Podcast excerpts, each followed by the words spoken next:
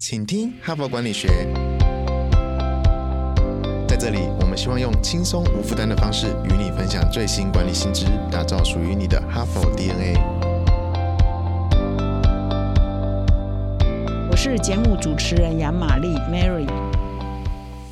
大家好，已经听了我说了一整年的 Podcast 节目，现在呢，邀请各位听众回馈你的想法。即日起，哈帕团队呢启动三项招募活动，让听众明年一月的农历过年期间有机会来上 Podcast 哦。你可以留下文字或录音档，分享三件事情：第一，你最喜欢的一集 Podcast，说明为什么；第二，你对哈佛商业评论或哈帕有任何问题，请写给我们或录音给我们；第三，你。想不想当一日主持人呢？有机会来访问 Mary 我，或者是我们的团队，请到说明栏点击活动连结，请提供我们文字或录音档。募集活动直到十二月二十二日，期待与各位听众相会哦。大家好，最近世界杯足球赛呢在卡达呢热络进行哦，不晓得你有没有在追踪哦这个球赛，有没有去买运彩呢？赌赌你的好运哈。那么事实上，我不知道各位听众有没有想过，其实运动本身就是企业管理很相关的哈，运动本身也是很需要领导，也是很需要管理的哈。一个球队的负责人，昨天跟前天分析的是 F1 赛车方程式的常胜军哈，他们的负责人等等，就很也很像在管理一个企业的 C。CEO 或董事长啊，要。达到这个业绩很好啊，我们做企业业绩很好，获利很好，做球队就是要长胜啊。董事可以缔造一些这个惊奇给所有的观众哈，跟看比赛的人，那也都是需要很好的管理做后盾嘛。哈，所以我们这一个礼拜就来谈运动管理学哈，也是有一点应景啊哈。不过主要的原因是这一期《哈佛商业评论》十二月号刚出刊的这一期呢，其实我们就用 Number One in Formula One 就是谈啊 F1 的啊赛车这个常胜军呢。过去十次比赛呢，可以赢七次，这非常难得的。这个队伍到底是怎么做到的？哈。那么，如果你有兴趣的话，昨天跟前天的节目你可以再回听。那么今天呢，我也是要再继续分享这个同一个作者哈，就是 F One 这一篇文章，同一个作者呢是哈佛商学院的一个教授，他显然呢对于这个运动管理学非常有兴趣哈，叫 Anita 艾博士这位教授。那么他在几年前呢，也曾经写过另外一篇文章哈，叫 Ferguson's Formula 哈。我们当时呢给这篇文章的标题呢下的是常胜教头的领导方程式。那现在不是在比赛这个足球吗？啊，世界杯足球赛。那这个 Ferguson 呢，就佛格森啊，这个总教头呢，事实上他就是一个足球队的总教头。那么他是这个英国哈，有一个叫曼联足球队哈，曼联呢，他是在曼彻斯特哈，Manchester 的 United Football Club 哈，原来是一个足球队，后来他把它变成是一个足球俱乐部哈，就曼联足球俱乐部的总教头，简称叫曼联哈。那么佛格森呢？他已经在二零一三年其实已经退休了哈。退休的时候是七十一岁。那么退休以前呢，他是在曼联担任总教头哈。他担任的时间也蛮长的哦，从一九八六年到二零一三年哈。那么这一段时间呢，啊，他缔造了非常多这个奇迹啊哈。曼联打了非常多的呃胜利哈，就赢了非常多的球队的冠军啊。所以他被欧洲很多媒体誉为是史上足球史上最伟大的教练哈。那么我不知道各位听众是不是足球迷啊？哈，或许你们都知道曼联队，也知道 Ferguson 哈。所以如果不是，尤其很多女生哈，不是那么喜爱运动的，不是对足球这么着迷，或许就不太了解哈。那么他后来呢，是英国女王哈，就已经过世了。这个伊丽莎白女王就封他为爵士哈，因为他的贡献嘛，你知道吗？欧洲嘛，一个球队啊，可以拿很多国际的冠军哈，当然要这个国家之光嘛哈，就封他为爵士。那 BBC 呢也。为 Ferguson 的制作呃纪录片，那么在曼联的足球队的这个长子啊，这个队子啊，后来的人也帮他立了一个雕像哈，就是说 Ferguson 就是啊这个曼联之父啊。有这样的一个地位哈，所以显然说他在足球队啊是很受尊重的，在足球的历史上是非常重要的一个总教头哈。所以呢，这个哈佛商学院的这位教授啊，他真的很喜欢运动类的管理的文章哦，所以也是一样啊，跑到这个英国去呢访问他，然后跟着他的球队生活，观察他的球队是怎么打球的。那写了一个哈佛商学院的个案，那还把这个曼联队的这个总教头 Ferguson 呢请到这个哈佛商学院。前的 MBA 的课堂上去亲身见证哈，就当老师教这个个案的时候，他以一个本人的角色呢来分享他的领导与管理哈，所以也还是蛮轰动的啦。那么为什么 Ferguson 这么有名呢？哈，这边我看他有一项记录，就是说在二零一二年 Forbes 杂志也曾经做过一个排行，就是全世界。最有价值的五十支啊运动球队排行哈，那那个时候曼联那个时候 Ferguson 还在嘛哈，他还没退休。他这边是所有的运动球队哦，不只是足球，还有棒球啊、NBA 啊、篮球啊等等各种运动球队哦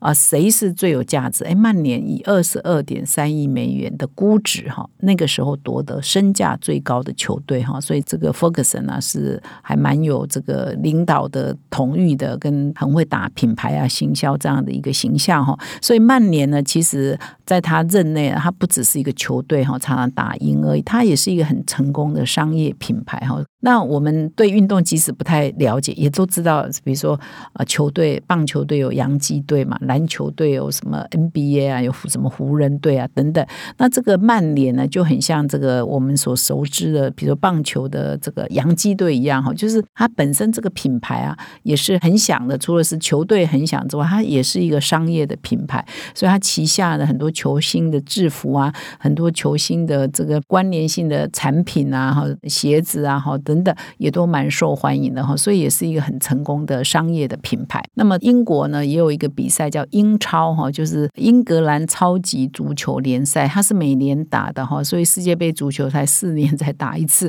这个是每年打的哈，是欧洲五大联赛，你知道欧洲人都非常疯足球嘛哈，所以英超呢是欧洲五大联赛之。首，也就是看的人最多的啦。那么在弗格森担任这个曼联队的总教头的时候呢，一共在英超啊是三次夺冠哈，就是说就是曼联队哈，所以他担任的期间，他有十三次都是他领军的夺冠哈，所以真的是不管是比赛也好，品牌形象也好，都做得相当的杰出啊。那同时呢，他旗下也有一些相当有名的球星啊，哈，包括说我们非常熟悉的贝克汉哈，就是从这个曼联队出来的。西罗哈也是曼联队出来的。所以呢，很多人呢，因为他不是英王爷封他这个爵士嘛，哈，所以很多人就称呼这个 Ferguson 是老爵爷哈，就是一种尊称啊哈。那么在这个 BBC 啊拍这个 Ferguson 的纪录片哈，它的标题是 Sir Alice Ferguson 哈，他有 Secrets of Success 啊，就是拍他制胜的秘诀了啊。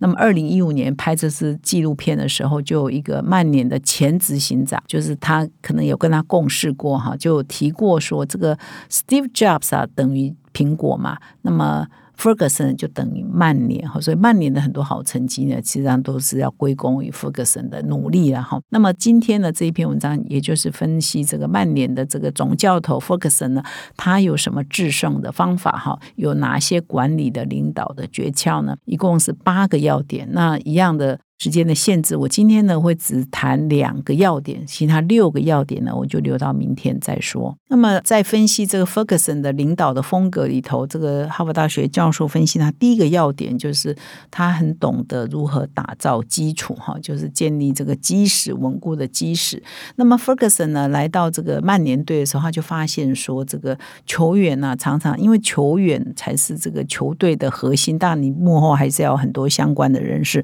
但是选手嘛，哈，打球的人、下场的人，呃，才是最关键的哈。对一个足球队来讲，但是他发现这个球员呢，这个来源呢，就是有一搭没一搭哈，没有办法确保一个。人才库哈可以很充实，而且寻找未来的潜力人才呢，也可以源源不绝哈。所以他会常常会碰到一个中断的情况，或者是青黄不接的情况。所以他就觉得应该怎么办呢？要怎么解决这个根本的问题呢？人才库这个根本的问题呢？他就想了一个办法。原来他们是一个球队，他就把他的球队变成一个俱乐部，一个 club 哈，用经营俱乐部的概念哈，所以让。呃，很多球星呢是从小他就可以去挖掘哈，从九岁寻找球星呢，就从下到这个九岁开始，他们去寻找一些儿童啊，就要挖掘这个有潜力的人才，从这里就开始。所以最有名的例子呢，就是贝克汉，就是在少年培训计划当中，由 Ferguson 哈，由这个曼联队所挖掘的哈。所以呢，为了解决人才荒的问题呢，Ferguson 就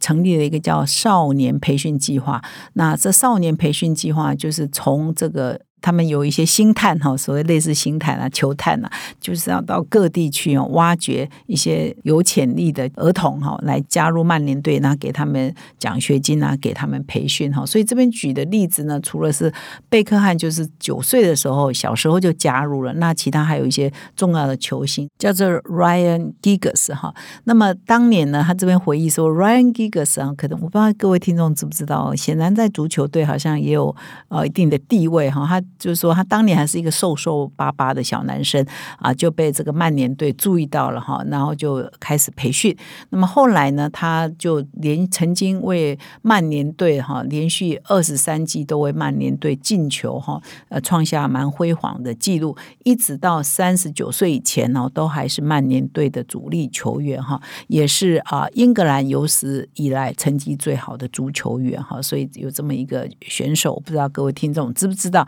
这也是属于这个 Ferguson 的少年培训计划当中非常重要的一个代表的例子，一个优秀的选手。那这边还举了很多别的案例，然后就是说，从一九八六年、一九九零年代开始呢，就透过这个足球俱乐部少年培训中心呢，确保说他的人才库呢是不会空的哈。那么第二个成功的方程式，这个哈佛商学院的教授这篇文章的作者艾博斯呢，就观察啊，这个 Ferguson 有一个专长，他就是很会啊。重新排列组合啦，就就是我们如果谈投资理财的话，我们的资产哈 portfolio 重新重组哈，所以呢，这个 Ferguson 也是很厉害哦，所以他形容 Ferguson 是一个绩效非常优异的人才投资组合经理哈，就是他会把人哦每隔一段时间就重新排，他所有的球员把他重新排一排，那队伍呢重新编一编啊，那就会让可能有一段时间的队伍成军两三年、三四年之后，哎，再重新组一下，那什么样的人搭什么样的人呢，才会比较。战斗力呢，他也就常常就在那边思考这些事情，所以他是一个很好的人才投资组合的专家哈。所以常常胜利就是他很了解每一个人的潜力是怎样，以及把什么样的人跟什么样的人搭配呢，是一个最佳的成功的队伍呢，他也很了解哈。所以他就常常在那边大班风哦，这个人搭那个人哈。所以呢，他很擅长这个，那这个可能是个人的天赋，然后所以他就把他的球员呢分成三个等级，因为足球队的年龄呢。可能比较宽一点哈，所以它分成三级，一个是一级是三十岁以上的是一个 group，第二级是二十三岁到三十岁啊，这个中间也是第二层哈，比较中生代，二十三岁以下哈就是。比较重点培养的比较年轻的球员哈，然后他的组合呢，就是会让这三种人呢，在每一个队伍当中呢，就都有一定的比例哈。那他呢，也很擅长让这个明星球员哈，他很会擅长观察说谁呢才正要进入他的黄金期，所以呢，从现在开始要怎么样栽培这些人，而谁呢已经快要哈走过黄金期，要开始走下坡了，诶，这些人他会试出哦，他会卖掉这些现在价位还很好，但是呢，一段时。间后，他可能会开始走下坡。这种明星球员哈，所以他把他踢出去之后，别的球队会接收嘛，而价格也很好。那用这个金钱呢，可以来养他的未来的明星球员，或者是更向下扎根来培养他的少年队哈。所以呢，他就很擅长在这边人的调度，然后，所以我觉得这个呢，有时候也是看个人的这个资呃，就是说这个领导的天赋啊，可能很难把它制度化哈。但是他这边分析说，哎，他也有很有这个专。长哈可以调度人力哈，这是他第二个制胜的方程式。那么这篇文章分析呢，它一共有八大制胜方程式。我今天呢就只分享这两个，一个是说要打基础哈，让人才库是最重要的。第二个就是说，哎，他很擅长让这些些人呢重新排列组合，就变成一个新的球队，一个新的战力哈。然后人才呢是有梯队的哈，比较年轻的或中生代或年纪比较大的哈，怎么样调度啊组合呢？可以。保持一个长胜的队伍。那么明天呢，我会再分享其他六大哈，还有六大的这个制胜方程式啊。所以各位听众，明天一定要再回来，我们来跟运动的总教头呢学习如何做管理。他们这些呢，当然是在管理球队，但是你把它用到企业界也是说得通的嘛。比如说，他培养未来可以打球的明星球员，跟我们呃企业在培养人才啊储备干部也是一样的道理啊。或者是他人的调度组合，也跟我们在做专案管。你啊，或者是在我们公司内部人的 rotate 轮调，也是一样的道理啊。所以管理球队跟管理企业没什么太大差异嘛。所以我们也一向呢都是跟很多的企业的 CEO 学管理。我们今天来跟这个球队哈学管理哈一样的。我们也可以学得到很多，所以请各位听众明天再回到我们的节目来，我们再分享其他六个制胜的方程式。感谢你的收听。现在就注册 HBR 数位版会员，每月三篇文章免费阅读，与世界一流管理接轨，阅读更多管理大师的精彩观点。现在就开始。